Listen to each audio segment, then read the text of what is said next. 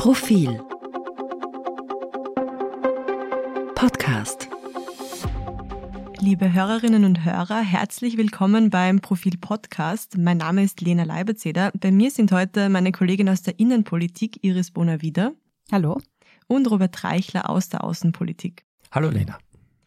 Und liebe Zuhörerinnen und Zuhörer oder liebe Zuhörerinnen, schon in dieser Anrede steckt das Thema, um das es heute gehen wird. Iris und Robert, ihr habt nämlich die dieswöchige Titelgeschichte zum Thema Gendern geschrieben. Das Thema Gendern beschäftigt Österreich, aber nicht nur Österreich schon seit sehr langer Zeit. Und wir wollten uns mal ansehen, was ist jetzt eigentlich der Stand der Dinge. Es gibt Leute, die gendern, es gibt Institutionen, die gendern, es gibt Institutionen, die gendern nicht, viele Leute, die nicht gendern.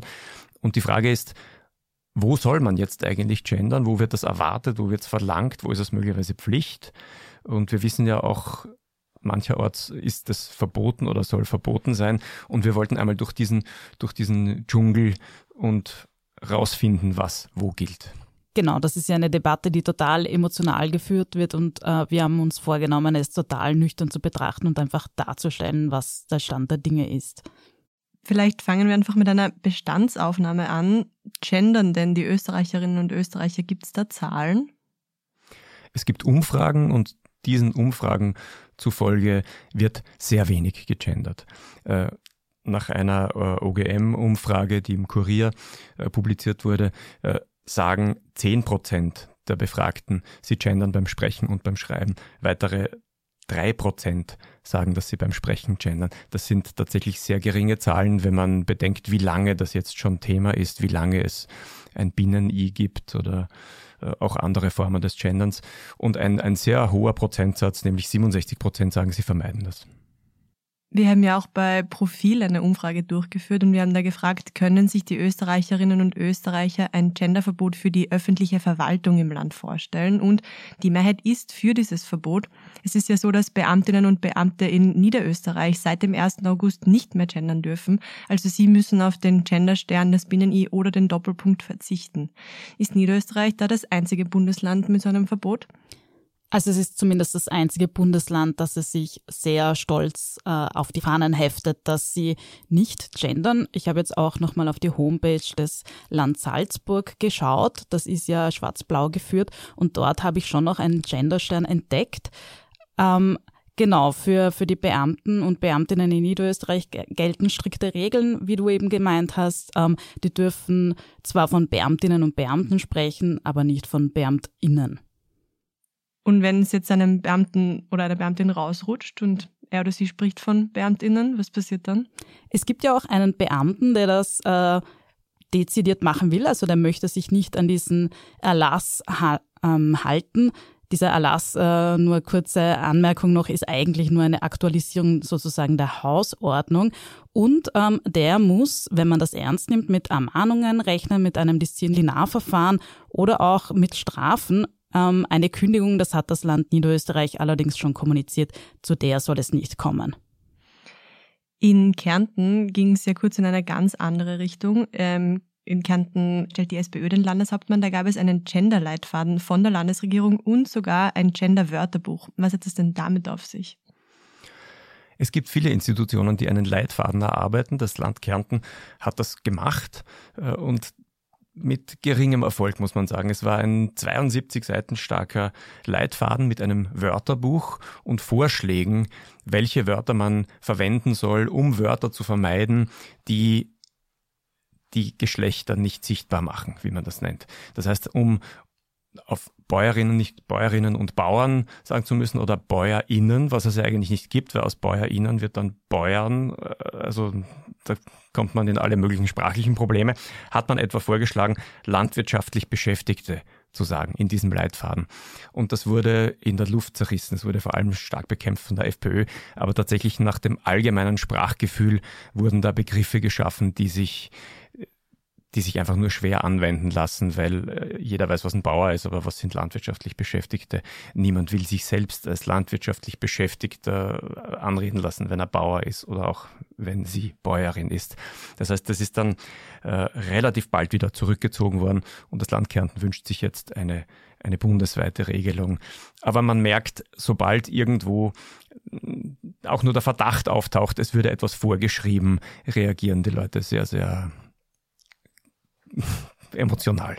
Und das war ja noch zusätzlich ähm, kurz vor der Landtagswahl in Kärnten. Das ist natürlich eine besonders ähm, schlechte Ausgangslage für eine nüchterne Debatte zu dem Thema. Wo vergleichsweise häufig gegendert wird, ist auf Universitäten. Ähm, es ist ja auch so, dass man, wenn man eine Masterarbeit oder eine Bachelorarbeit schreibt, es sein kann, dass diese schlechter benotet wird, wenn nicht gegendert wird. Ist dem so? Das ist tatsächlich so. Ähm, wir haben bei Universitäten angefragt, die handhaben das so, dass jeweils, äh, also wenn man zum Beispiel eine Arbeit äh, schreibt, dann kann die Betreuerin dieser Arbeit, also die Universitätsprofessorin oder der Professor entscheiden, ob äh, geschlechtergerechte Sprache ein Kriterium für die Beurteilung dieser Arbeit ist. Wenn der oder die das so entschieden hat, dann gilt das. Und wenn man sich dann nicht daran hält, kriegt man auch eine schlechtere Note. Das haben uns sowohl äh, die Uni Wien als auch die Uni Graz bestätigt. Das ist auch an anderen Hochschulen so. Ähm, die, wobei die Hochschulen sorgen tatsächlich auch für einigermaßen Wildwuchs. Also jede Hochschule in Österreich hat ihren eigenen Leitfaden. Die einen wollen den Unterstrich, ähm, den Gender-Unterstrich, die anderen den Gender-Stern.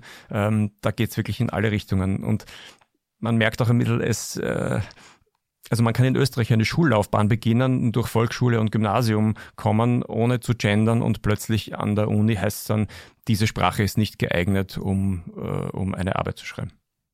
Robert, du hast ja einleitend schon angesprochen, ihr wolltet mit eurer Geschichte einen Beitrag zu einer nüchternen Debatte liefern, weil eben gerade dieses Thema oft sehr emotional besprochen wird.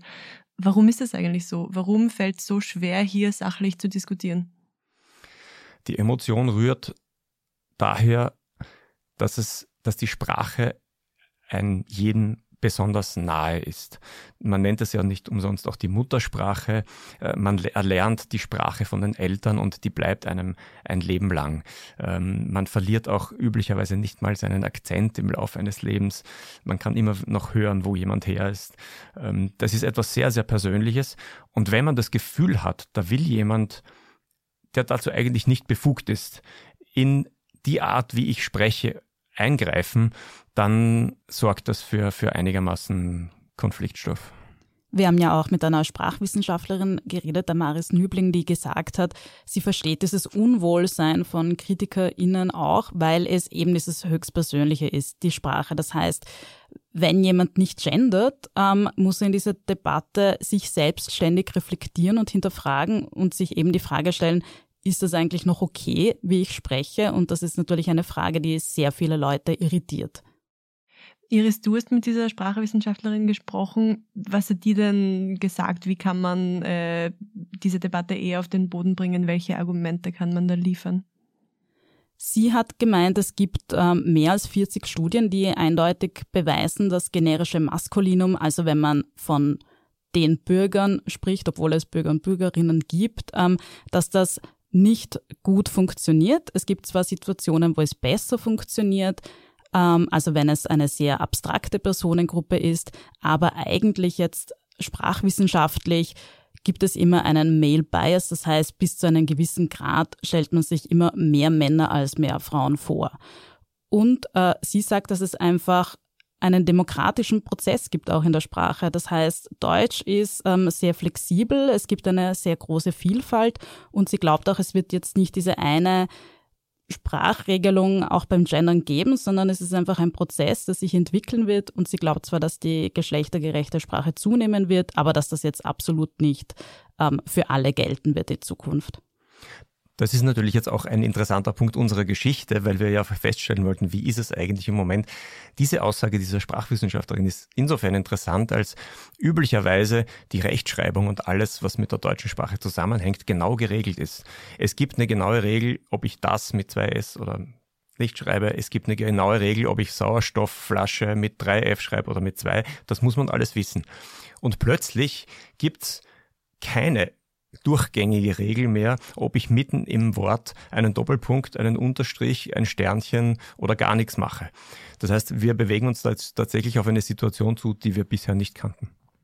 Diese Regeln, Robert, von denen du sprichst, die äh, werden ja festgelegt vom Rat für deutsche Rechtschreibung. Was ist überhaupt dieser Rat? Wer sitzt da drinnen? Der Rat für deutsche Rechtschreibung wird beschickt von allen Staaten und mehreren Regionen, in denen Deutsch gesprochen wird. Ähm, Österreich natürlich auch. Ähm, da werden Leute hin entsandt aus äh, Wissenschaft, aus äh, Öffentlichkeit, aus Journalismus. Ähm, und die setzen sich zusammen und ergründen, wie sich die Sprache entwickelt auf Basis dessen, wie tatsächlich die Sprache angewandt wird und welche Regeln es gibt. Und die ähm, haben als Auftrag, das möglichst einheitlich zu gestalten. Man kann sich vorstellen, dass die jetzt derzeit einen besonders schwierigen Job haben, denn es ist im Moment eben überhaupt nicht einheitlich und es gibt keine verbindliche Regel und die treffen sich zweimal im Jahr und sagen dann, was ist jetzt äh, Stand der Dinge. Und zuletzt haben sie eben diese neuen Zeichen, die verwendet werden beim Gendern, etwa den Genderstern in der Mitte des Wortes oder den Unterstrich etc., ähm, haben den jetzt noch nicht in der Form legitimiert, dass sie gesagt hätten, das ist jetzt Teil der deutschen Rechtschreibung. Ist es noch nicht. Ähm, die können auch in Wahrheit nur darauf warten, dass sich eine Regel langsam herauskristallisiert und das tut es nicht. Und es ist ja auch total interessant, weil sich so viele Leute auf diesen Rat beziehen. Niederösterreich argumentiert ja diesen Gender-Erlass mit dem Rat und das Bundeskanzleramt beruft sich gleichzeitig auch auf dem Rat, indem es sagt, es ist wichtig, eine geschlechtergerechte Sprache zu, zu verwenden, in welcher Form auch immer, ja. Also auch, ähm, auch wenn jetzt das Bundeskanzleramt nicht explizit einen Genderstern fordert, aber sie nutzen diesen Rat, um zu sagen, okay, wir müssen schon darauf achten, dass wir geschlechtergerecht sprechen. Und ähm, ja, da sieht man einmal mehr, dass es diese klare Regelung einfach nicht gibt. Gerade wir als Journalistinnen und als Journalisten setzen uns ja tagtäglich auch mit der Sprache auseinander. Wie ist denn da der aktuelle äh, stand in der Debatte in Österreich. Beim ORF wurde ja gerade erst eine interne Regelung reformiert. Worum ging es da? Ja, genau. Der ORF hat das im Juni gemacht. Ähm, da sind die internen Regelungen eben reformiert worden. Ähm, das bedeutet, dass der Glottisschlag, also wenn man von ZuseherInnen spricht, dass der nicht so gerne gehört wird, weil eine Umfrage ergeben hat, dass das die die Zuseherinnen und Zuseher sozusagen verwirrt oder dass es nicht gern gesehen wird. Es soll ähm, die Paarform verwendet werden oder eben einmal das generische Maskulinum oder, oder Femininum. Also es soll jetzt quasi weniger mit, mit Sonderzeichen äh, gegendert werden. Eine Ausnahme ist das Social Media. Da ist es schon erlaubt. Tatsächlich aber äh, erleben wir alle, wenn wir das Morgenjournal oder die ZIP etc. verfolgen, äh, dass man sich auch im ORF offenbar nicht daran halten muss. Also dieser Wildwuchs den gibt es tatsächlich überall. Genau, es ist eine Empfehlung und keine Vorgabe. Wie schaut es denn da bei uns aus? Gibt es da Empfehlungen und Vorgaben für die Redakteurinnen? das Profil. Äh, wir haben es versucht äh, und uns redlich bemüht. Ähm, wir sind im Wesentlichen auf eine Regelung äh, gekommen, die sehr ähnlich oder gleich ist wie die Regelung ähm, der Deutschen Wochenzeitung Die Zeit oder auch des Standard. Die Idee ist, dass man einmal pro Artikel zumindest die Paarform verwendet, also die Bürgerinnen und Bürger, beide Geschlechter aufzählt ähm, und in weiterer Folge dann aber auf das generische Maskulinum wieder zurückgehen kann, um es nicht zu kompliziert zu machen. Es gibt allerdings eine Ausnahme oder zwei Ausnahmen. Die eine Ausnahme sind Meinungskommentare. Da wird dem oder derjenigen zugestanden, im Artikel auch andere Formen des, des Genderns zu verwenden. Und auf Social Media wird, weil es dort tatsächlich mittlerweile deutlich weiter verbreitet ist als, als in anderen Bereichen. Dort wird auch anders gegendert, wenn man möchte. Ja, vielen Dank fürs Zuhören. Danke Iris, danke Robert. Danke Iris, danke Lena. Liebe Zuhörerinnen und Zuhörer, die ganze Geschichte, die die beiden gemeinsam mit Gernot Bauer für die aktuelle Ausgabe recherchiert haben, die lesen Sie im E-Paper oder auf Profil.at. Wir hören uns nächste Woche am Mittwoch wieder.